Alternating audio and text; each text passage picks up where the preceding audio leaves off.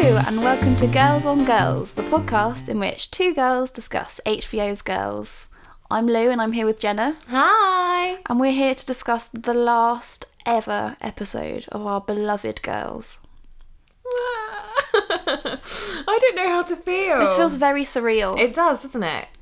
It feels weird that we're not going to get a new episode every week and come to this lovely room and talk about it together. yeah, but we'll we'll find a way to carry on. Yeah. I saw some people talking on Reddit about how they want to do like a mass rewatch on Reddit, on like the subreddit of girls, so maybe we can pitch our Cool. podcast to them. well, that's perfect. Yeah. Because we've done season one, but it's time for season two. And three and four and five. exactly. it will be nice now we've got it as a whole. We've got the complete picture. Be funny how to see and interesting to see how it differs. yeah. rewatch. What we know. Yeah, I completely agree. Where the clues are, because Lena Dunham said she knew what was going to happen from about season, I think maybe even season one or season two. She had an idea about where they were going to end up. Which is crazy. Yeah, super crazy.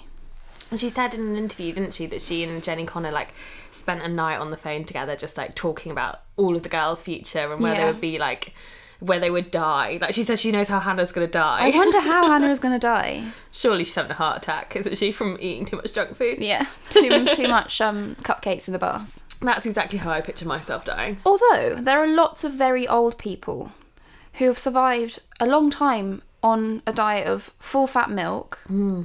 cream, desserts, gin, Cheese, cheese, fucking I love smoking, cheese. not wearing seatbelts, That's true. You and never now know. Oh. we're dying younger. I don't think that's true, but I feel like it will be true because people exercise too much. I don't think that's a thing, babe. That's a thing. Is it though? You get like 25 year old seemingly healthy men think suddenly dropping dead You've because always had that though. Okay. Maybe we just, well, maybe not. But I used to have this theory that I think I completely made up that everyone gets a certain amount of heartbeats, right? There's only so many beats your heart can do. yeah. And like potentially, like if you exercise too much, you like use up too many heartbeats. But by exercising more, you lower your resting heart rate, don't you? So you've got to find that sweet That- spot. Mm. yeah, sweet spot between too many and just enough heartbeats. Yes. But I did completely make that up. So I think we're quite good at fake news at the moment, yeah, it's true. es- especially with my sort of medical theories about stuff. You're always just making up some fake news about yourself. Definitely. I feel like we are procrastinating on, The inevitable. on the inevitable of getting to talk about this final episode. it's a funny episode. for I me. think the way that we need to think about it is last week's episode was the finale, like the more classic finale, Mm. and this week was an epilogue. Yes. And I think it works as an epilogue, but it doesn't necessarily work as a finale of such a massively important show. I feel like I didn't need to see this episode. I don't think it gave me anything more. It felt to me like it was opening up another series, like another life Yeah. for Hannah, like another chapter of the story. Whereas last week it felt felt like it was done. Yeah. Because Um, I didn't necessarily feel like I needed to see her becoming a mother, Yeah, I didn't need to And that's see it weird, to know what because- she would be like. You know. but I feel like um, Lena Dunham and Jenny Connor and Judd Apatow just wanted to do this episode because they wanted, for their own like satisfaction, they wanted to see what was going to happen. Yeah. No, I agree. And the thing is that I didn't dislike this episode at all. I found it hysterically funny at points, Sad, a little sad at, at moments. depressing. um, but I just didn't feel like I needed it. It didn't give me anything.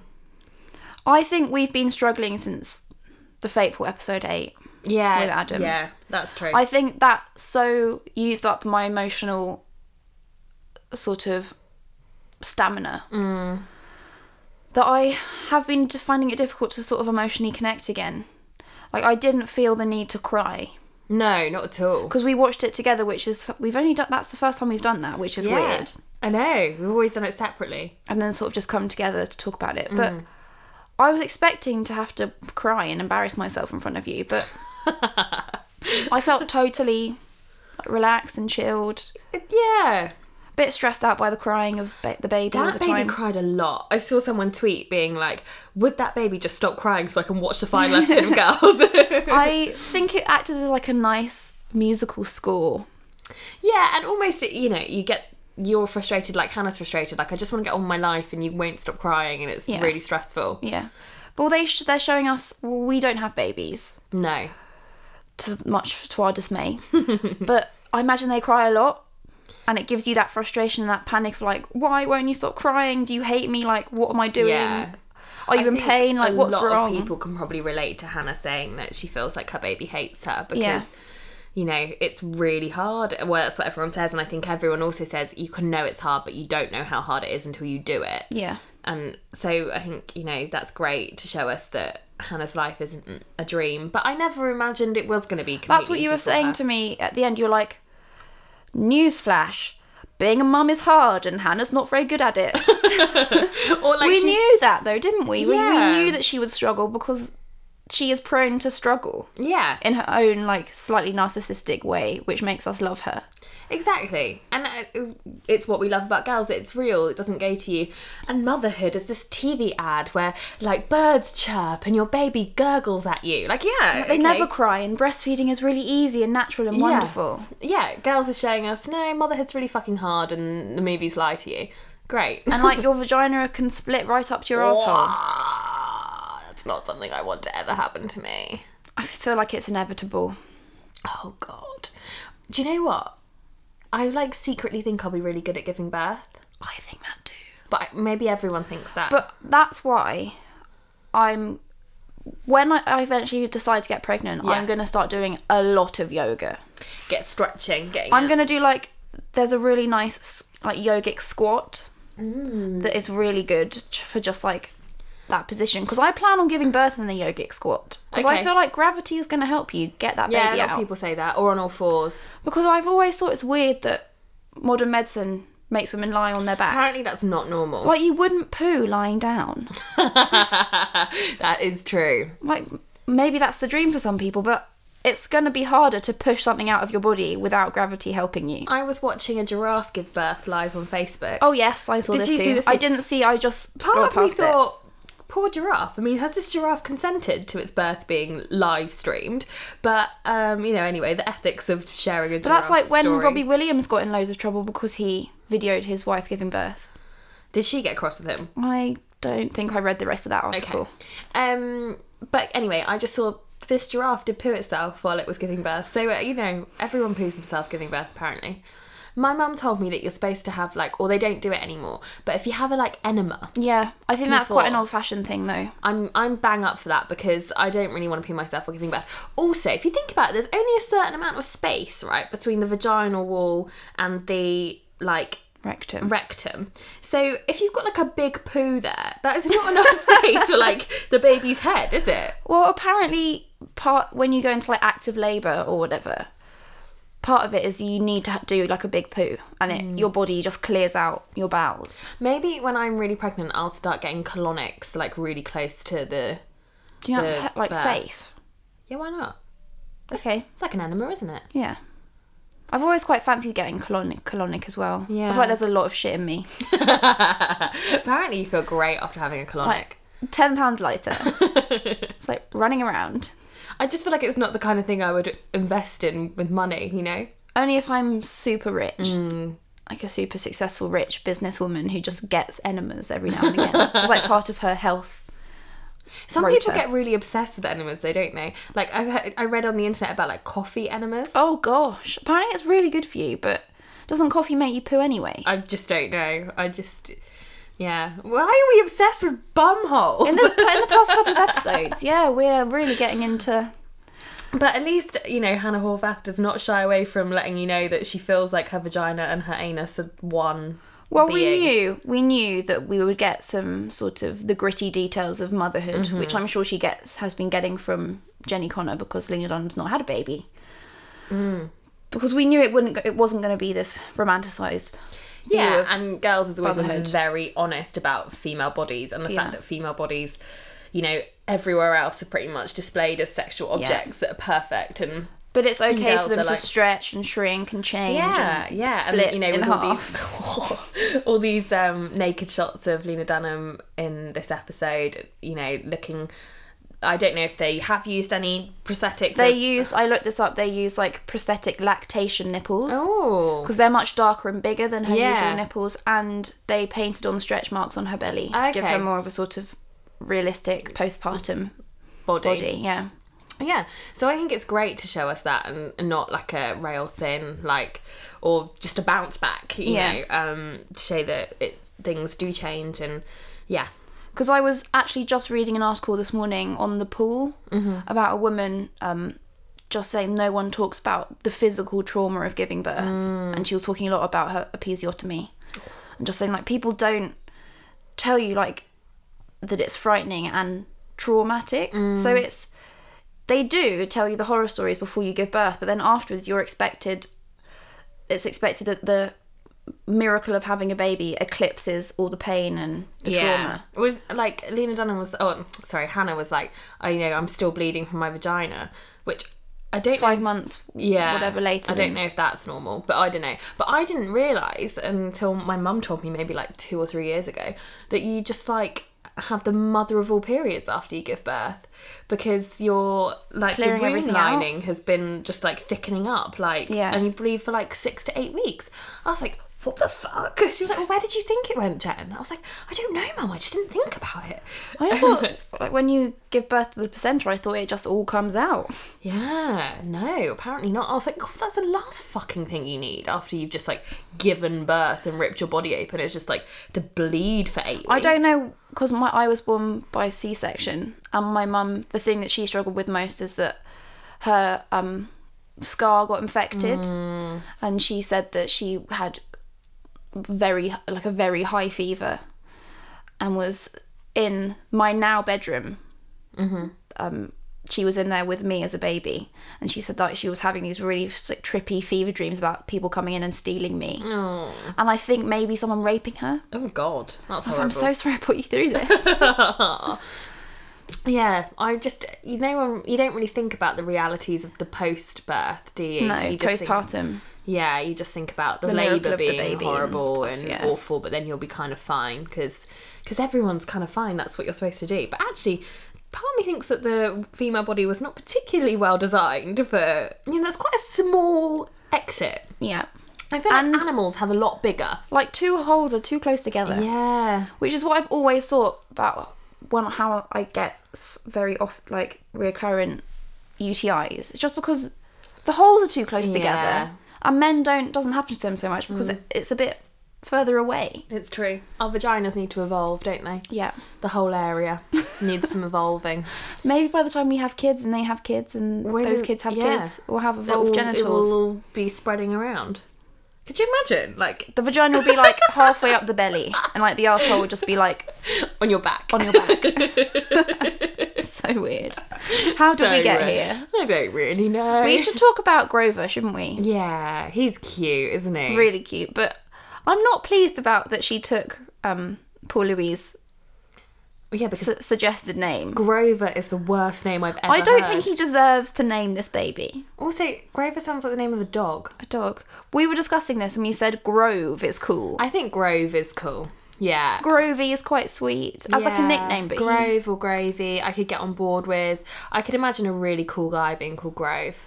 Grover Horvath That's all. doesn't roll off the tongue really, We don't does know it? Paul Louis' surname, do we? No, maybe he doesn't have one. like Cher, Madonna, Yes, I love that. Adele. Yeah, what is Adele's surname? She probably, well, may- she definitely has one. Yeah, I mean, like, oh yeah. Um, but Grover's super cute. He's big. We were trying to f- figure out the timeline.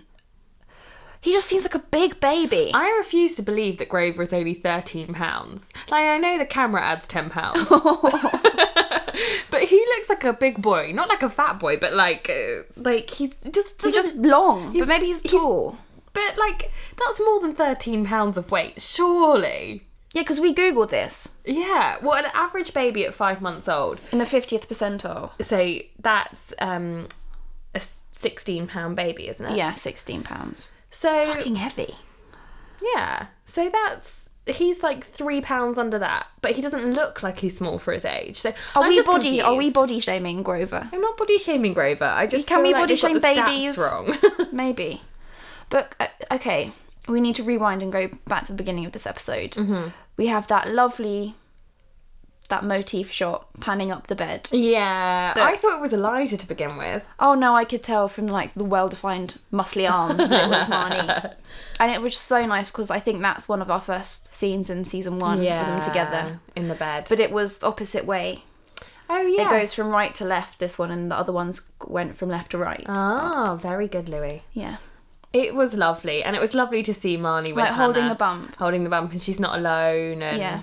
she'll always have Marnie, which was really lovely. And I loved Hannah's like shock, like what the fuck are you doing? here?" Because she wasn't invited, no, but she has decided that she wants to do what Adam set Yeah. out to do, and Laird, and Laird. and Elijah. Isn't Hannah lucky that so many people are Just, like, volunteering? to stepping help? in to help her raise her Yeah. baby. I don't think that many people would help me. Def- I think my mum would, be, Yeah, and I- like we would help each other. yeah. I pretty much, you could be like, "Fuck off, Lou," and I'd be like, "No, I'm, st- I'm staying." I've moved in. So Marnie is saying that's what she feels she needs to do. Yeah, she's not got anything else going on. She's living in her mum's home gym. I mean, fair enough, Marnie's got to get out of her mum's house before the Michael sister becomes a real But thing. classic Marnie, the competitiveness that's just inherent to her being. Part of her motivation to come and help Hannah m- raise her baby is the fact that she's like winning at the friend game. Like all her other friends are fucked off, but she is the best friend. I am your best friend. and she has won. Yeah. Name another friend you've got. Shoshana wants nothing to do with us. Elijah's not here. You know, Adam, where the fuck is he? Yeah. Same as Jessa. But I am your best friend. And there's like that manic, Yeah. non-blinking face where she's just, like, I won. I'm the best friend. So then we do a slightly annoying jump cut forward. Mm-hmm. I really don't like the whole five months. yeah, we can tell by how big the baby is. And then we wouldn't be thinking like, if this baby is five months old, like shouldn't it be this weight? Yeah. I Yeah, just- we just like cope with what was given. I sometimes feel like TV shows don't. They need to trust their audience to just like be okay with not having to know a time frame Yeah. because it's not a natural thing for girls to do Like the Cut one forward. where it jumps forward and she's with a man named Fran in the snow. Yeah, and you're like, yeah, we can tell it's snowing. Like- It's just like a horror. It's like a cliche thing. and that it's I could have done unnecessary. without, Actually, yeah. we could have completely done without. We could have just started next season with her with him. yeah, with um, yeah, exactly. Yeah. But anyway, back to this episode. Yeah. Um.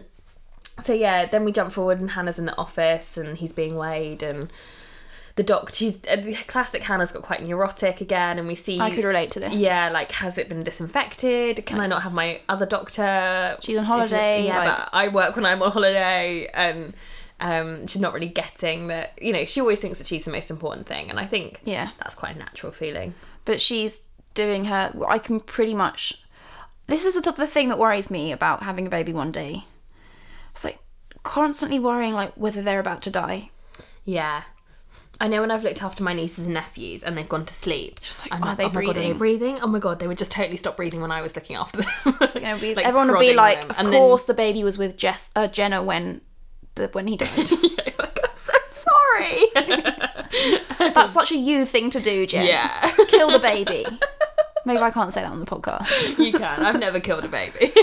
I have successfully looked after. They're quite still a few breathing. Babies. Yes. Well and You're definitely still prospering. breathing. My niece rang me up the other day. She's now five, and she rang. Well, I mean, she didn't ring me, but she was on the phone to me. she was right, Siri. ring Auntie Jenna. Um, but she wanted to ring me to play a game with her over the phone where I had to pretend to be Princess Sophia. Mm-hmm. Yep. And she was Big Georgia. She's called Georgia, but she Yeah. likes to be Big Georgia. Yeah. And um, she had to ask me round to play with her. But um, if I came, I wasn't allowed to pick my nose because I always pick my nose. do you? no. I was just like, what are you talking about? She's like, promise me if you come to play, you won't pick your nose. Were you like, okay, Okay, I won't. I can't promise that. You're five now, you need to know people promise and they lie about stuff. and then she just hung up. That was it. Fucking hell, psychopath. yeah. She's very strange. Well, she is related to you, so. yeah. This is also the child that was given a camera at school and took pictures of her own bum instead of nature. oh, please tell the podcast the whole story of that. very funny. She um basically was picked up from school and l- was laughing like hysterically until she was basically crying and my sister couldn't get out of her what it was that she'd done and or what was so funny eventually she said that she it was photos and they were like what photos and she said i was given a camera to take pictures of my work for school and instead i took a picture of my bum The logistics of this, like, did you get a friend to help her? i have no like idea an assistant, but an, lo ar- and an air behold- assistant? I'd love it if she got herself like a like a wind blowing assistant, Yeah. like Beyonce. Um, yeah, they went into the school the next day and they said, do, "Do you mind just checking what Georgia took pictures of?" And it was pictures of her bum. So there you go. I love that so much. We are very much like anus fetish yeah, at the moment. We need to stop talking about bums. okay, let's. We Um, need to veto bum chat. yes, done. Well, Hannah started it. You know. She did. um, So big baby aside, Grover is here. Grover's here and he's Yeah. super cute. And but Hannah's Crying a not lot. finding it easy. He's crying a lot, and this is like where the title of the show comes from. He's not latching. he's not latching on. But she's persevering and she's breast pumping, which whew, that sounds horrible to me. I find the noise breast pumps make so funny. It's like and then when she's got the like thingy on later in the episode, and um, Marnie says that she looks like a yeah, Ghostbuster, because it's got the backpack with like the motor on. It's and she's just got two bottles hanging off her. Um, like full on udder, isn't it? yeah, yeah. I, I mean, yeah. God bless her. She's like still persevering with pumping all of the time Yeah. when you know the baby's not been taking a bottle for like Yeah, uh, taking a boob for like months. yeah. Because he did, didn't Mad. he? So for six weeks he breastfed. Because I think people are str- people are getting mixed or having mixed opinions about this. The use of breastfeeding as like a narrative tool Or like breast is best and because people are like, oh, they're being really judgmental about yeah, the breast is best and formula is really bad and stuff, but they're not. I don't think that's what they're I doing. don't think they are. I think they're saying you've got to do what's right for you and like yes, everyone does know like and you know if you can't breastfeed or you don't want to breastfeed that's absolutely fine formula's a great alternative and it has meant that you know thousands of babies have been fed and or millions yeah, when they probably, would have and- just died off. well you know it's amazing it's Dead amazing. babies again. Why am I talking about dead babies? but it's also you know formula companies are pretty horrible they Yeah. convince parts people in other developing countries that they Not should to use- breastfeed and- not to breastfeed they should use formula and they've used that with dirty water and it's caused like other bad things Yeah. you know it's all a bit murky and weird but you know if you physically can't breastfeed or you just don't want to or it's too painful or anything like that and you want to use formula no shame do it but Hannah's kind of working with the kno- knowledge that you know you get all these nutrients from breastfeeding yeah. and it Marnie builds is your Marnie is a bit immunity. like. She's her, very judgmental and She like has she's reading all the, swallowed the all books, the hasn't books she? and like being a bit sort of like well, what you're not doing it right obviously. Mm-hmm. She's like f- make an envelope with your nipple envelope. envelope Um, And I love that line where Hannah goes, Seriously, Marnie, every time you say nipple, a fairy dies. yeah. So good. Also, at some point, Hannah's. uh, I really enjoyed the fact that Hannah's like, we've been friends for the- how many years, and I've like never seen your nipples, which is hilarious because obviously um, Alison Williams was the only one that said yeah. no nudity in her clause. And right in season one, in the first episode, when they're in the tub together, Mm-hmm. and uh, Hannah's like, Why are you still wearing your towel? Like, I've never seen you naked, and you've Yeah. seen me naked all the time. so there's like nice sort of cyclical Yeah. elements to this final episode, which I enjoyed. Definitely. Um, yeah, and she's sort of she's just a bit much, isn't she, on Hannah? Like Marnie's so lovely and she means well, and it's amazing that she's there trying to help her. But it, it she's And they've, not they've reading managed the vibe, they've is managed she? like five months together. That's true. They've done quite a long time, but she is not reading the vibe on what Hannah needs, which is some a space, bit of and space, some a like bit of calm privacy, down just like and- not yeah, I sometimes think maybe all the books can get a bit overwhelming and you have to sort of just yeah. because I was felt like quite frustrated and distressed just hearing this baby cry, yeah all the time. which was very effective actually. Yeah, Hannah just needs a bit of. Do you know what, babe? If it's not working, it's not working. If it's too much, would let's just switch to formula, or you know, let's just see. Or you have to just pump and bottle feed. And that's, Yeah, or and but basically by the end of the episode, you know, she's been kind of pushing for formula, hasn't she, for Yeah. a while? And they're like, we fed Grover with formula, and she's like, great. Like kind of relieved that like It just takes the pressure it off. takes the pressure off that it's just decided now that that is an option for, Yeah. for the baby. But we see that Hannah and Marnie are in this weird, like, fraught romantic relationship with each Mm-hmm. other. Yeah. And Marnie sort of trying to carry on a love life somehow. Over the internet. She wants in to go some to this way. jazz night. yeah, jazz in the village. with a cheese flight or whatever. Yeah, and Hannah's like, well, I can't go, obviously. Yeah, I know. I felt at that point I thought Hannah was being a bit unfair because Yeah. she should be like, "Yeah, go." Like, Go, like, I can't go, but you go and enjoy yourself, and yeah, but or maybe we can see if we could get someone to come look after him. Or there's still a bit of the selfishness of Hannah. yeah, I think Hannah needs to like meet mum friends and like get herself a group and Yeah, she needs mum friends, yeah, definitely. But I feel like that's something she would be very, like, snooty about and just being like, I don't need mum friends. They're or all just like not join in. fascists. yeah. yeah. maybe that would have been nice to see though that She Hannah needs like a finally- nice liberal group of mum friends. Yeah, Hannah finding her new tribe. You know, her old friends haven't worked out for her, and Yeah. because part of what I was saying this epi- to you before was that I think I would have preferred not to have seen Marnie in this episode, although I loved it. I think had Marnie offered in last week's episode to come with her, Yeah. Hannah just been like, "No, I need to do this on You, my own." and you need have to be and happy. you need to be happy and we sort of said goodbye to e- to all of the other characters and New York in that episode and then Yeah. this was the episode of Hannah making her new life and things and m- maybe with her mum like as well I think I would have preferred it it just felt weird to me that it was with Marnie but not with the other Anyone girls. else. yeah and anyone else But like I've already said on this podcast that Marnie's always been like, maybe we're the great love story. And I Yeah. feel like they were maybe harping back to that. But it all don't just think felt they very are. weird. They- It like very felt very weird because I read a comment somewhere someone said somewhere on the internet that like New York was the biggest character of this show. yeah and it felt really bizarre. Not necessarily good or bad to not have New York in that final episode. Mm. It just felt sort of alienating and just didn't sit well. Mm. But that's probably the intended feeling. Yeah.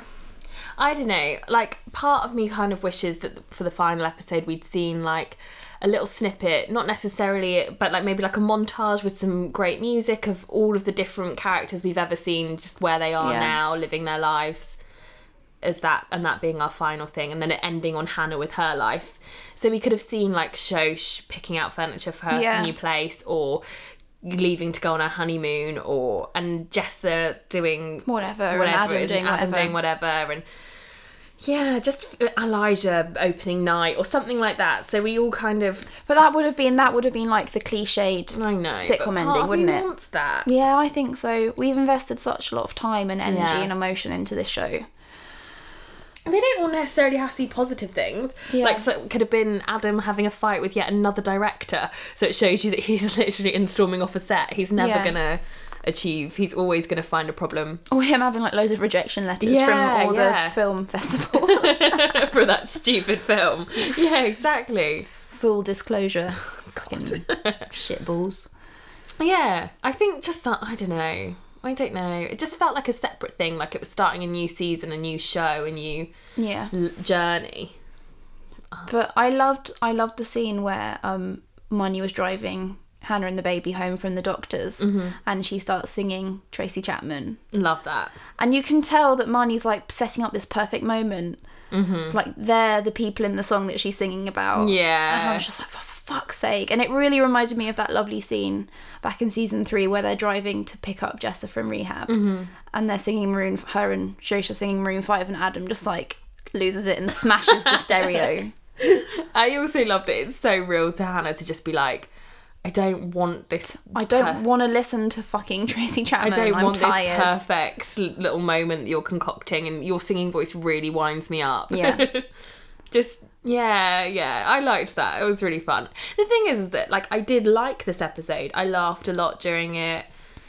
Um, But we also were like, what? what's happening? Why? Yeah. Like Hannah's walk off into the night. I was just a bit like bored by I it. was like, that's a very irresponsible thing to do. When Yeah. you're breastfeeding, you can't do that.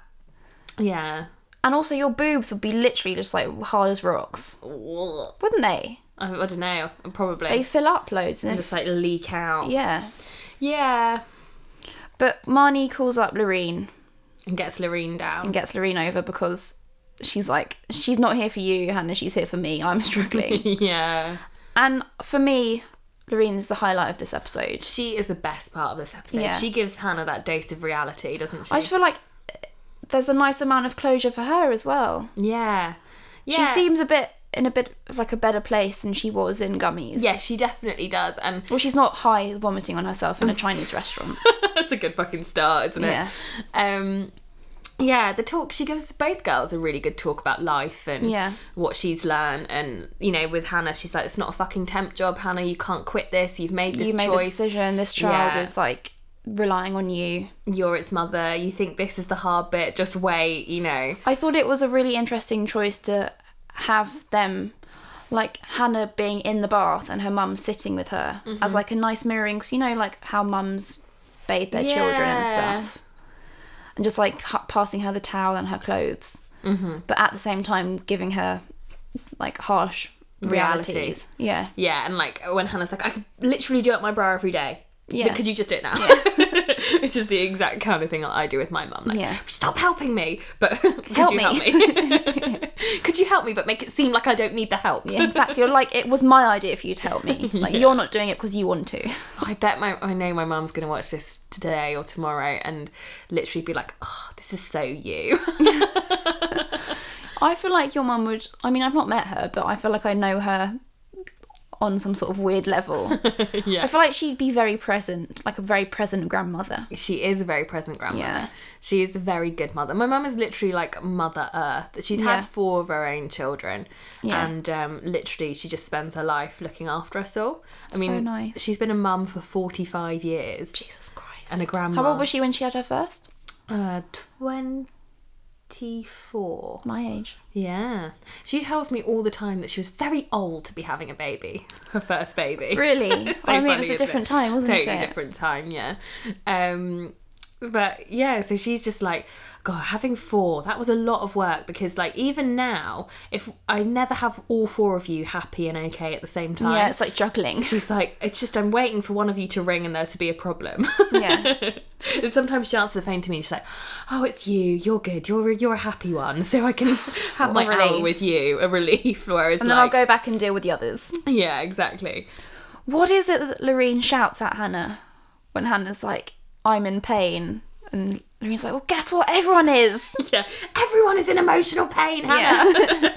I think that's something you learn, isn't it? The older you get, that no matter how happy anyone looks from the outside, everyone is in some form. of- Everyone's got their own cross to bear. yeah, Uh, yeah however we're living in a time where we have social media instagram youtube where people are sharing obsessively every part of their life and it's very curated yeah, and we're constantly looking at other people and even though you try you try so hard not to compare and like steal other people's joy and be jealous of their joy you're comparing and you're thinking why is their life so perfect when i feel so sad yeah. I know what you mean. but it's important to realize that they're just like the best versions of these people's Yeah, lives. I always think that Facebook is like, a, or Instagram, whatever, it's like your own personal publication on yourself that you carefully curate to make it look like the best version of you. Yeah. I'm constantly somewhere between am I absent enough from social media to look aloof, or am I busy. so absent from social media that I look like I might be dead? my friend uh, is my gauge on that, and she'll message me being like, "Babe, you haven't posted in like six months, and I think people might you think you're dead dead? now, so you have to post something so it looks like you're doing stuff." the thing that I really hate nowadays is when people like have a theme of their Instagram page where like they make different shapes out of different photos and over like yourself. few things are black and white and then some things are in pastel colours. It's just like Fuck off. there are people just like with nothing in this world. Yeah, I know. But that's a whole other This thing. is like a Courtney Kardashian quote. There are people that are dying. babies. yeah. Dying babies. And you're worried about your, how your Instagram looks. I know, it's all ridiculous, fucking isn't it? ridiculous, yeah. But that's like the whole this generation just like Yeah. Mm. of like constantly being able to keep in touch and find out. It's like I think my mum said this to me as well that she's like I never felt the pressure the way you feel pressure because you know I You felt don't know what other people are doing I unless knew you the per- phone them up and Yeah, talk to them. I knew the people I worked with, and I knew my family, and I knew the people that lived next door, what they were doing kind of all the time. But I had no idea what some random girl I went to school with was then, then doing. I feel like we'd all be a lot happier if so would I. I, I it was not like this. someone I went to school with who I haven't spoken to for like 15 years got engaged like a few days ago. Yeah. And I literally looked at it and I was like, fucking, fucking hate, what, what's wrong with my life? Like, But the thing is, why? just- why do you care? It's like delete her off Facebook. And the thing is, if we were in another p- time period, if we were te- like 10, 15 years ago, I would never have known that. I would never have known that she was And you- engaged your and I wouldn't life have would- cared. Yeah, your life would just be the same. I know, and yet I spent about three hours a Worrying few days about ago it. worrying about the fact that we had the same chances in life and somehow she was engaged and I'm still here. Like, why? Who cares? Because maybe the person she's ma- getting married to like has a really horrible personality. Yeah. Maybe he's a maniac. Exactly. Maybe he has really bad breath. But we need to think posit- positively and think of the sisterhood and lift her up. it's true. I mean, she's really happy. Good for her. Didn't what did I say to you when you told me that she got engaged and you were pissed off and Yeah. you didn't know why and I said, "Jen, on the outside act happy, but then to me and on the inside you can be as bitchy as you need to be." it's like you know when Hannah and Ray. Uh, uh, and she's wearing that stupid hat, and they're sat together. She's Yeah. like, "I'm so happy for everyone," and then she's like, "I'm faking everything." Yeah. that's how I feel all the I time. feel like we need to go back Mm-hmm. and just remember that scene where she tries to give him a blowjob. and that weird like ice cream van. That's so horrible. I think that may have been the last time they were on screen together. Probably. Have we seen them together on I screen? don't. I don't think so. I've always liked them together on screen. I do really like them together. I love that one where he's taking naked photos of her to send to a man named Fran. good, so good. I really wish that we'd seen Ray telling Hannah like, "What the fuck are you doing with this baby?" or giving her some like life. He could have been the best, like, non-religious godfather. Couldn't he? He would be such a good godparent. Do you know what Ray should have offered to raise the baby with Hannah? what the hell? They've missed a trick here. they have Mr. Trick. That would have been absolutely great. That would have wouldn't been it? immense. So good. Because he's nicely He- cynical enough. And he got set up by Hermie with all this like property and money and shit. They'd have been so happy together. or he couldn't he it didn't have to be like a relationship thing he could have just like been the silent investor of the baby I know. just like helped out and just like departed his wis- wisdom on the Mm. baby I missed Ray. yeah Yeah.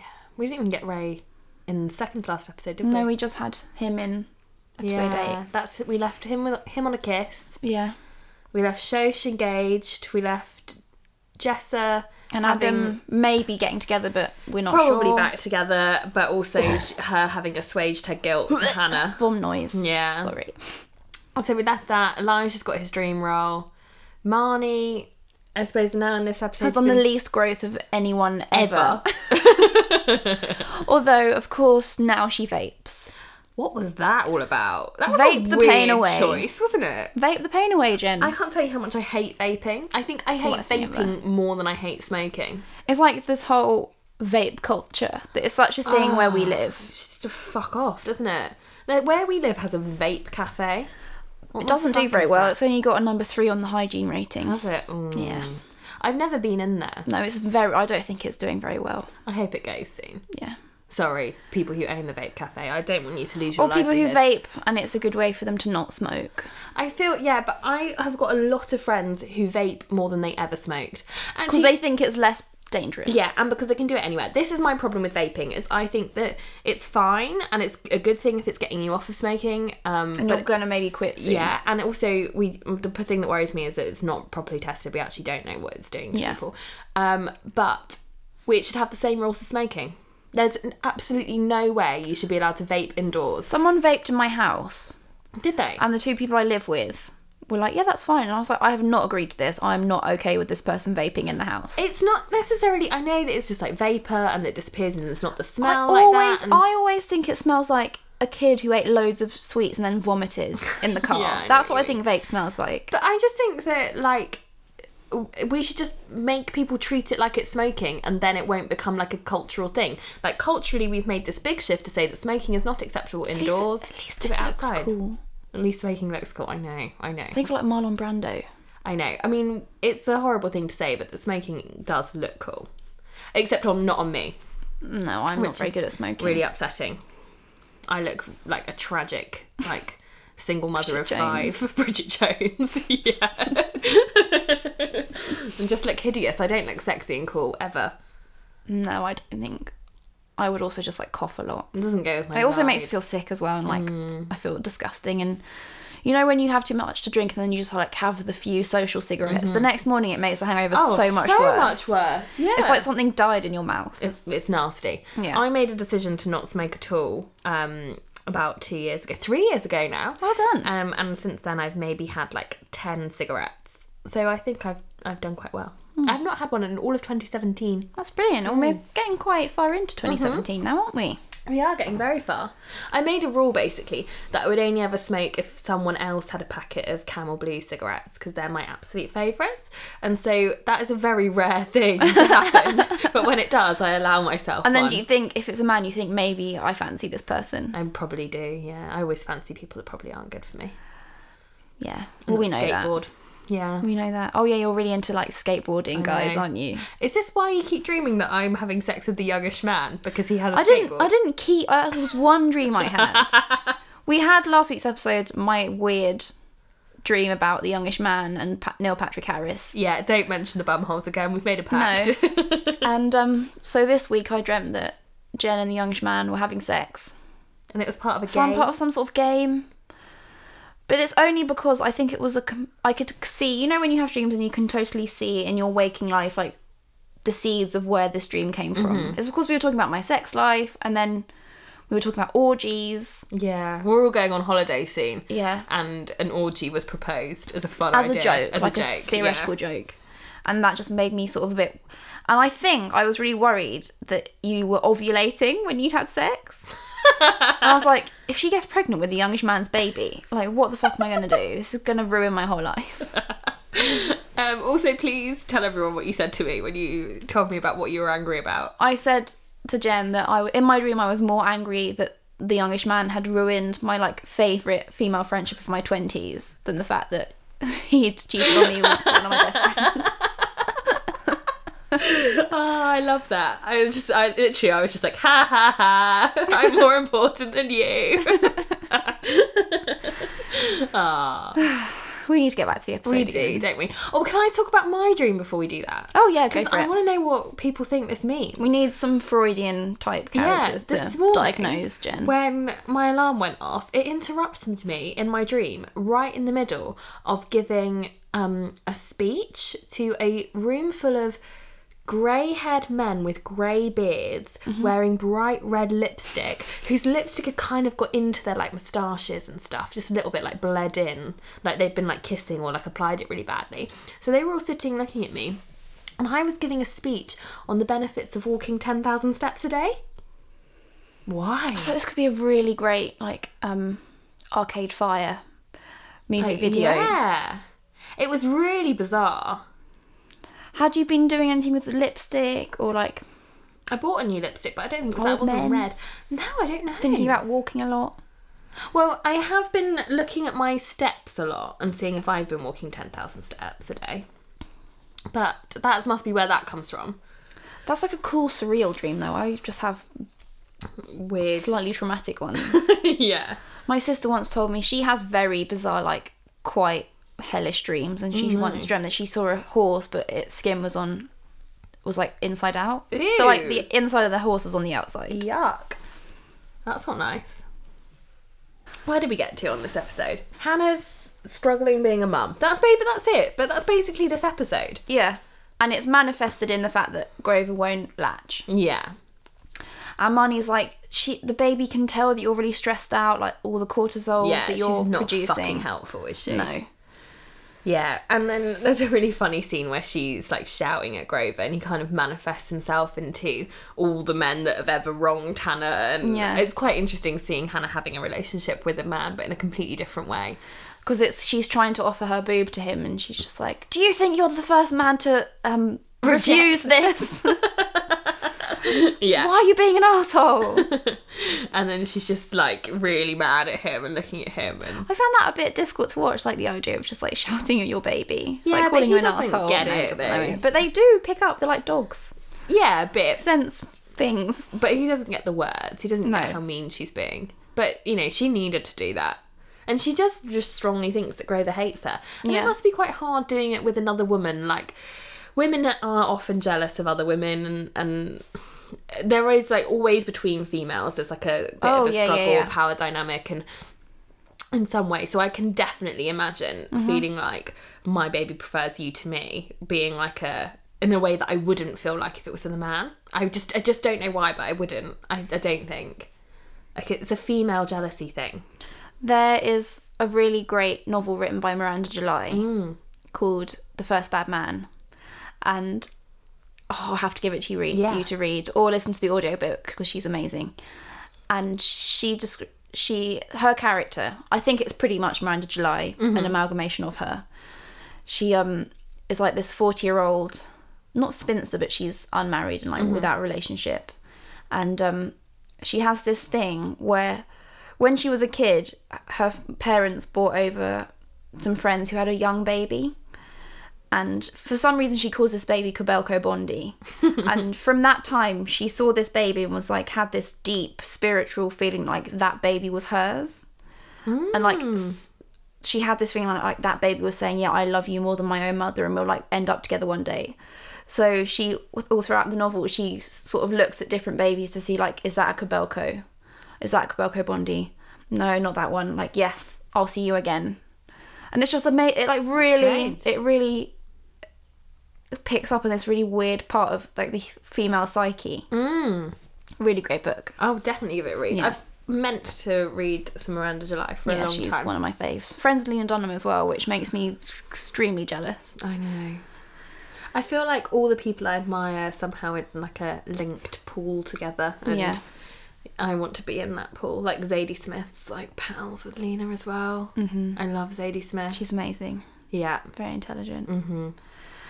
Yeah, So yeah, I think in some way that like there is like this jealousy going it's on. like worrying with that Marnie. Grover will love Marnie more Yeah, yeah. than yeah, because she there's a scene where Hannah's trying to swaddle him, and she can't do and, it. and Marnie does it perfectly. Yeah, I'd just be like, fuck off, Marnie. Do it perfectly, like you do everything perfectly, like your hair and stuff. Yeah, Although she does life very imperfectly. yeah it's true. Yeah, yeah, Marnie's weird sort of duo life where she's like posing for men on the internet and Oh, really bizarre. and Skype wanking with them. So amazing. Very strange. Oh god, when Loreen walks in, oh my word. That's like my worst nightmare. That is one of my worst nightmares, I think. Nothing has ever happened to me like that. No, that's never happened to me either, but I would I would die not go on. inside. I could I But couldn't- Mar- I couldn't go Marnie, on. Marnie does what I would do, and I'd be like, I wasn't masturbating. Like when it's on FaceTime, it's not masturbating. I was having a sexual encounter actually. like with this, this guy is obviously a personal trainer. Like i- in my mind, that's where Marnie's going to end up, like married to a nice personal trainer. Do you think? Yeah. Oh, I really see her being like, um, Well, Lorene says she should be. Marnie says she wants to be a lawyer, and Lorene says about this friend she has who's a like really judge. spunky and got this cool diamante earring.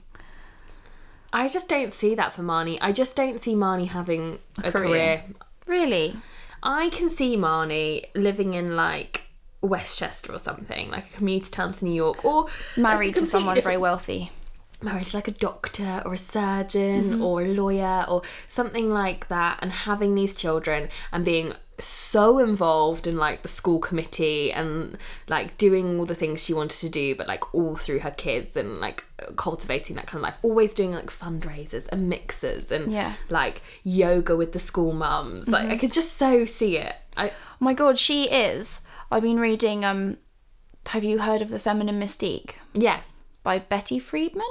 i think that's right And she talks about this feminine like the feminine mystique is this thing like where women of the 50s were told that being a mother and a housewife was like the be all and end all. But the problem, like they're the next generation of children were being like really weird, like despondent and like overtly sexual at young ages because these women who weren't allowed to have their own careers and their lives outside of the home were living vicariously through their children. Marnie is a feminine mystique victim I think she might be. like there was this case study where there was a 13 year old girl who got in trouble for i think like having sex with older men and it turned out that it was because the mum had been like putting her in nice dresses and like telling her how to be um How to be a grown up. like a grown up woman and being attractive to men and stuff like that I vividly remember the first time my mum told me that a man was looking at me.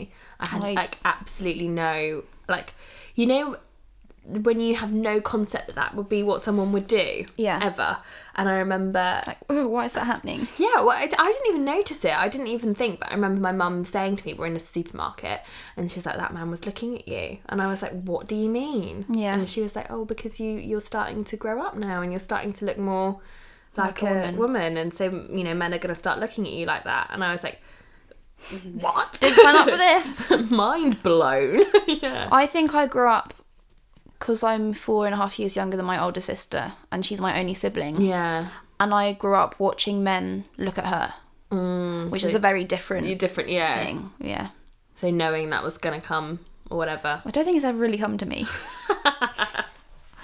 I always sort of feel like the dumpy friend who's You're just so sort of like, ridiculous. like running along afterwards, like feeling quite pleased if she gets catcalled like once by some. Doesn't bald everyone feel old like that man. inside though? I think everyone does. I think it's something that women don't like to admit, yeah. and there's a whole thing about how catcalling is disgusting, and I totally agree.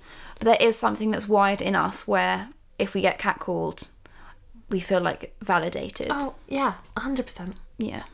Like yeah.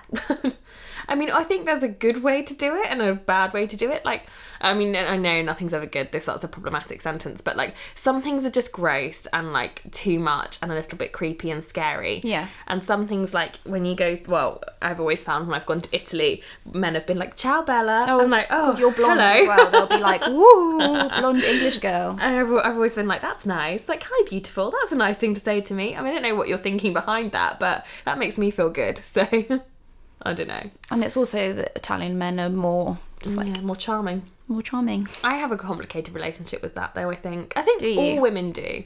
Complicated relationship with how they want to be seen by men. Mm-hmm. Yeah. That's a big topic. Big topic. Do you think we can go into that when we've already been talking for 52 minutes? I think it's probably best left. I mean, we can carry on the podcast and we have all the time in the world to talk Exactly. Mm-hmm. about these big topics that we feel there are some still some ground to be trodden. I think go there's through. always going to be ground to be trodden over. Yeah, exactly. Because Girls has been this sort of seminal piece of work that has tapped into this generation of women and how different our generation has been to any other generation Mm-hmm. and how difficult this period between being like a high school girl and being a grown-up woman is when you're trying to find your feet and and it's really spoken to us and so But it's just been unlike anything that we've seen Mm-hmm. on mainstream television. Just to see this female body and thinking like it's okay to not look like the women that we've seen before. Yes, I completely agree. Did you read this week? Um, Lena Dunham put out the pitch that she wrote for girls initially, and she's oh, I been think like, I've read it. "It's the wo- it's like it's the worst pitch ever." Yes, and like, yeah, she but- was like she wrote it in bed at like 3 a.m. or something. but part of it really spoke to me. What Yeah. she, I'm gonna I'm gonna read it out on here, or at least part of it out. I'm just gonna get it up. That's what she said. No, that's what that doesn't work. Hang on. Thank you, Hollywood Reporter. That's a very interesting article, actually. I'm trying to make a um mirror the bird noise that's happening outside. Oh, okay. Oh, oh, that's good. yes. Okay, you ready? I found it. Yeah. Sex and the City depicted women. Just stop there for a sec. Louis still hasn't watched Sex and the City. I'm gonna get round to it. Sex and the City depicted women who had mastered their careers and were now being driven crazy by the tick of their biological clocks. Gossip Girl is about losing your virginity and gaining popularity in a world where no one is old enough to vote or has to worry about making a living. But between adolescence and adulthood is an uncomfortable middle ground where women are ejected from college and into a world with neither glamour nor structure. The resulting period of flux is heartbreaking and hilarious and way too human. It's humbling and it's sexy and it's ripe for laughs. Products of the recession, these girls are overeducated and underemployed. Sure that they're too smart for their positions as assistants, nannies, and waitresses, but not necessarily motivated enough to prove it or even do their jobs well enough to advance. They have that mix of know it all entitlement and scathing deprecation that is the mark of all great Jewish comedians and many 24 year old women with liberal arts degrees. They have the varying degrees of ambition but have been raised to achieve. No, wait, hang on. They have varying degrees of ambition but have been raised to achieve. They know that they want to be successful long before they know what they want to be successful at. They're the last children of baby boomers and the first generation to have mums who know how to text message. These mums probably enjoyed more swinging sex lives in their 20s than their daughters could ever dream of. They've been on Ritalin since they were 12 and on birth control since they were 15, even if they didn't ha- start having sex until college. They're just as likely to sleep with their 40 year old boss as they are to make it out make out like eighth graders with a 20 year old they met at a loft party. They're not looking for romantic partners with money or clout, just guys to make them feel thin, funny, or superior. Some of their boyfriends have turned out to be gay, others have turned out to be Republicans. These girls aren't necessarily political, but they want to make sure abortions are possible. Possibility. Always. After all, who can remember condoms every time? They still text at least one of these said exes when they're drunk or sad. They've been raised to fuck unapologetically and then apologise for it. Grad school is their fallback plan. They are the Facebook generation, and ironically enough, they are isolated by all the connectivity available to them and prone to Facebook stalking and drunk IMing and booty calls via Twitter and deciphering text messages like their ancient hieroglyphs and blogging pictures of all the food they eat. They are navigating the transition out of college level codependence on their girlfriends, but will still call to announce that they've got their period or saw a man masturbating on the subway or saw a man who looks sort of like a kid they went to school with and could it be him and if so is he on facebook they're beautiful imagining they're self-aware and self-obsessed they're your girlfriends and daughters and sisters and employees they're my friends and i've never seen them on tv Oh, so good. and i know she's taking the piss out of that Yeah. but like every single bit of that goes That last line is that just feels like my life yeah. like that everything in there the the grad school being my fallback plan the you know everything about that just screams like that is exactly how I felt when I graduated from university This is why I'm in grad school. yeah I had nothing else to do. like fuck like it, when eventually, if I have daughters or sons, Mm-hmm. I will show them girls definitely and I will sit with them and watch and laugh and be so pleased and and I think I would say to them like yeah some of this is over the top and you know not all pleased. of these Like, things don't you happen don't need to, me. snort coke off a toilet. No, seat. but so much of this did happen to me in some way, or I felt like these people felt, and maybe you'll feel like that too, and maybe you won't, because by the time you're this age, like life will have fucked you up in different And your ways. vagina will be on your belly, and your bumhole will be on your back. yeah, but this is how we felt for this period of time between 20 and 30 when we were young and didn't have a fucking clue what we were doing and maybe that's why i'm fucking you up in some ways and i'm really sorry And like that's why your dad is the, the way he is because I chose him because I was like that when I was because 26. I needed someone to make me feel superior or thin. thin. like, Or maybe one day when we're struggling to say something to our kid for some reason, I don't know, maybe we've suddenly turned very conservative, God forbid. and like Trump's son Barron is the next p- president. My boyfriend. Yeah. Toy boy. maybe we can put girls on and they'll they'll educate our kids Yeah. about stuff that we are feeling so strongly but can't quite say because we're still a bit scared. yeah, yeah, it's true. I wonder if we'll ever find something that speaks to us in that way again. No. And I think Sex and City did really speak to um, women of that generation Mm-hmm. at that period of time, going, "Yes, we do have sex. Like Yeah. we do. We like we talk to our friends like this, and we don't really know what we're doing, and we make mistakes in the same way girls has. But girls speaks to us of like a we don't know what we're fucking doing with our And lives. sex is really weird and quite bad sometimes. Yeah, and now we're okay to talk about it, but we can only talk about it if it's like normal or if it's a problem with them. We can't talk about ourselves in it. because the women in Sex and the City were all thin and all Beautiful. Hollywood beautiful. Yeah, and Yeah. all good at sex and good at finding sex And, like, good at their using it career for, and like the right reasons. wearing very expensive designer shoes. Yeah. The girls, our girls in girls, are not like Mm, that. no. Yeah, and we've had the economic crash between Sex and the City Yeah. and now, and that has massively changed And our people can generation. s- people can bitch about the white privilege thing and the race problem in the show, but it can't diminish what the show the is. positiveness, the I posit- think- positivity that this show has brought about. Exactly, and I think it's a shame to target girls as saying it's a bad thing because girls is doing so many great positive things and has done, and I think they have. But what Jenny Connor and Lena Dunham have both said is what this proves to us is that there needs to be more people of color making stories about people of color, and you know across the whole spectrum. You know, we told our story about what we knew, but you know, Well, in my chat with Richard Shepherd, he says that girls has paved the way for women of different backgrounds to do all sorts of stuff. Just opening it as a platform. Yeah, yeah. Girls has done something really special and it's Yeah. really spoken to a lot of people. And I'm Definitely. so sad that we're not going to keep watching it.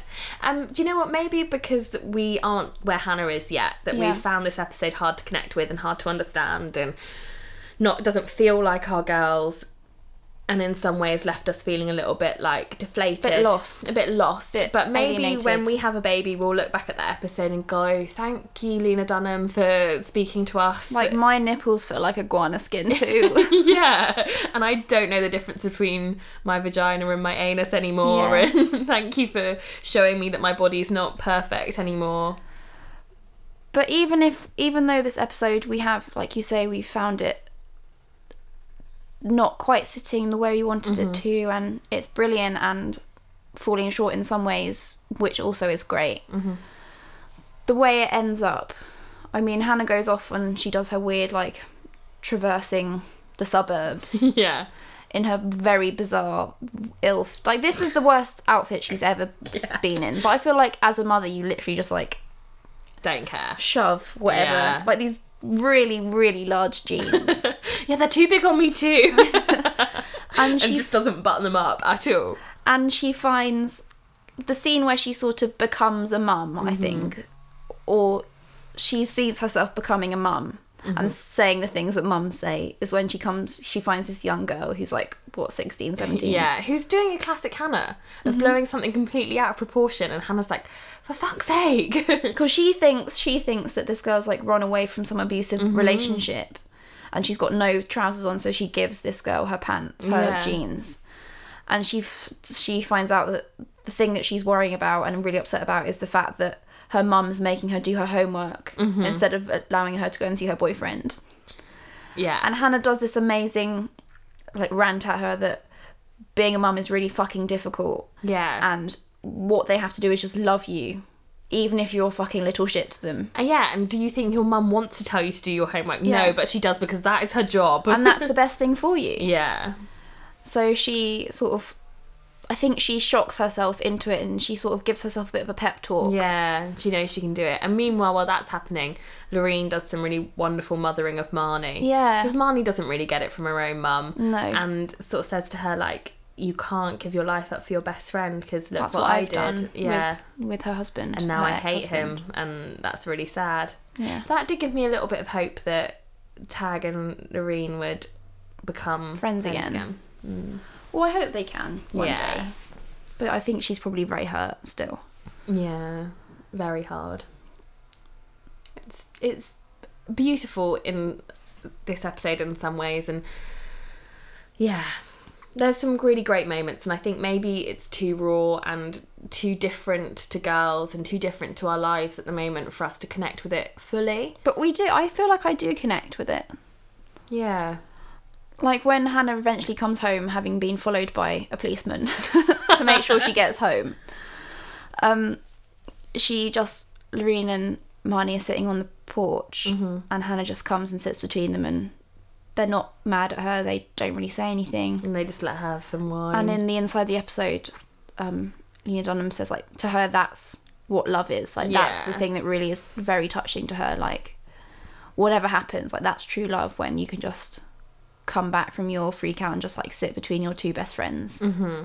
And she says that's how she feels about Judd and Jenny, which is beautiful. that's lovely, isn't it? I think we all need to have people in our lives that Yeah. we feel like that about. So then we hear that Grover's woken up and he's crying. Yeah, and she what says to them both that she wants to Yeah, go. like I'll get it. yeah, And they both look sort of pleased. Yeah. Because that's when Marnie says, look, we had to give him formula. Mm-hmm. And he really liked it. And I think that's the thing that it like takes this pressure off her like, you know, what? if that this she- doesn't work out, he's gonna be okay. that she's take like this feeling of failure, like not being able to feed her baby is like ultimate failure and Yeah. just makes her feel worthless. So she goes up and she comfort him, comforts him, and she goes to the rocking chair. Mm-hmm. And I sort of thought, thought like, oh fuck's sake! So it's all going to end up fine because she's going to end up breastfeeding him, and it's all happy. But it is like this act of selflessness, and that lovely shot of her face where she just like looks happy and excited at the future and yeah, being able to give herself fully to someone. she's kind of accepted that this is life now. It's gonna be hard, but at the end of the day, it's just her and Grover that have got to make it through together Yeah. in some way, and they will. Ah, I really love the sound of like feeding babies. like it's such such a cute sound. Like I need that on a, you know when you get like rain apps. yeah, You like feeding babies, like gurgling and like just yeah. I love babies. I think we've yeah, we've, we've got that now, haven't we? We have, yeah. It feels so surreal to be talking about the last ever episode I of know. Girls. I know. I'm pretty confident there's going to be a film. They want to make a film. They want to work together in some Yeah. capacity again. So I think we will see it all again in like five, ten years maybe. Oh god, what are we going to be doing in 5 or 10 years? Mm. I'll be like halfway to 40. I'm not up for that. More than halfway to 40, Jen. Uh, in 10 years, I'll be 36. That's only just over halfway to 40. I'm not that old. Isn't Louis. 20 halfway to 40? Oh, yeah, but I mean, like. I mean, That's like. basic counting. Even I can do that. I mean, like halfway through my 30s to 40. Yeah. That's what I mean. I'll be 35, Are you 25 now? 24, Maybe 34 then, maybe weren't you? 34. Counting's not so good. Yeah, I know. Hopefully, I have a whole brood of children just like around my hips Ah. all the time. Aw. I can't even imagine my life in 10 years' time. I think it's nice not to. I have no idea. I'm trying to get to get to grips now, with like feeling okay with not knowing what's going to happen. I know what I'm doing until the end of 2018, and that's enough for now. I know what I'm doing until the end of this summer, which when I'm finishing my thesis, and then I don't know. But it's fine. It's exciting. You've got Yeah. the world at your feet. I am currently Marnie in that red sequin dress, You breaking are. up with Desi, saying like, "I don't know what's going to happen, but that's fine." I'm ready to embrace my life. And anyone else who's listening and is feeling the same, like, "What the fuck am I doing?" Yeah. We're all just doing our best. Anyone who's listening and thinking, I don't know what the fuck I'm doing, email us because we'll tell you about the fact that we don't know what the fuck we're doing either and we can coach each other through. Like we've built a little nice community here. We haven't have. which is more than I've ever dreamed we would do with this, We- Mm-hmm. because this was just us getting together. Liking the sounds of our own voices, because I have grown to love listening to us. I know. which is something I didn't We're think such I would. massive narcissists, aren't we? yeah. and um, Um, yeah, you know what? We have loved hearing from you guys, like via email, via Twitter, via Instagram, in all these different ways about hey, how you've connected with the same things we've connected with, or giving us ideas about stuff that we've not thought about. And it's been amazing. It's been great. And please don't stop that. If you have things you want to tell us, keep telling us. Um, yeah, because this is a big episode. yeah. I mean, it was big, but it was small, which I liked. Mm. Like it was small, sort of like a bottle episode, really, wasn't it? It was in a way, yeah. Nice house. Yeah. I mean, that's unrealistic, isn't it? I'll never have a house that nice. No, it seemed a bit alienated and like a bit hellish. Hmm. I thought like there's just screaming baby in this house with no neighbours. yeah, I know what you mean. I would have liked to have seen Hannah maybe doing work, Yeah, like working at the college or whatever, maybe we'll see that again. maybe in the future. Yeah. Hmm. Mm. Have we come to the natural end? I think we have. We've been talking for over an hour. Me and Jen, after we watched earlier on, as like a sad, fun game for us to do, we were like, what would that episode have been like if it was Hannah and Adam? Oh yeah, we decided they would like still be in New York, But like, not very- not in Brooklyn. Maybe like in Queens or like somewhere in Manhattan or something, and that they would occasionally bump into the other people, but not really. And Adam would still be working and doing like stuff, but and he'd be supporting the baby and Hannah with like commercial money. hmm. And Hannah would be writing freelance. yeah. And they'd go to Central Park. And she would wear. Gro- I mean, Grover would probably not be called Grover. He'd be called like Nathaniel. Do you think? Like, think of like an Adam name. what would Adam call his child? Something like really strong, wouldn't he? Zeus. Like Zeus. Yeah. Now I feel like he'd Or, like, pick a really. I Hercules. think I think he picked like a theatrical name or like a Maybe like name after him a playwright or something. Yeah.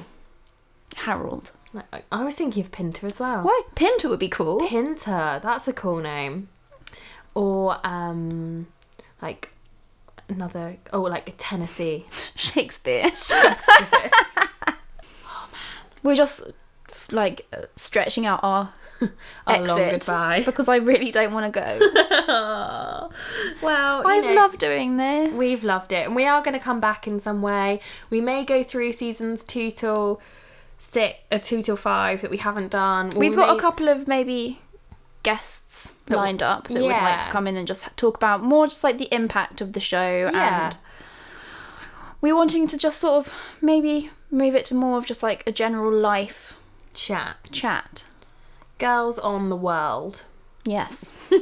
Girls take the world. Girls manage to buy underwear that they don't stain. that's that's like when pigs fly. Catchy. All right. So please contact us. So on Instagram, we are at Girls on Girls Pod. On Twitter, we are at Girls on underscore podcast. And on Gmail, we are podcast girls on girls at gmail.com. Please get in touch with Look us. at you, Jen. Thanks, babe. It's only taken us almost a year to get all that right. It's now in my brain indefinitely. Maybe one day, if this podcast gets really successful, we'll get like it tattooed on us, like all our different social media I mean, addresses. I love your idea, but I can't get my ears pierced without thinking about wanting to throw up. So I think I won't. Have you but- not got your ears pierced at all? I did when I was a kid, but they've grown over now. Um, yeah, so I think I won't do that, but Maybe I, I will. you can. When I have my mental breakdown, yeah, yeah, just get it on your forehead, babe. it's coming. Thank you all so much for sticking with us through this series, and um, we'll hopefully be speaking with you soon. We've loved seriously every minute of it. yeah. Loads of love, and I hope Yeah, that so everyone is much okay over the next few weeks without a new Like, episode. be gentle to yourselves. Just like take care, drink wine, but not too much, and You tell know. people you love them and Eat some spag bol. make babies. Name them after us. My full name is Louisa. Mine's Jenna. It's Cornish. My my name is like French, Spanish, Italian, It's lovely. English, all of the cool. nations. Yeah. Okay, All right. guys, take care. We love you. Bye. Bye.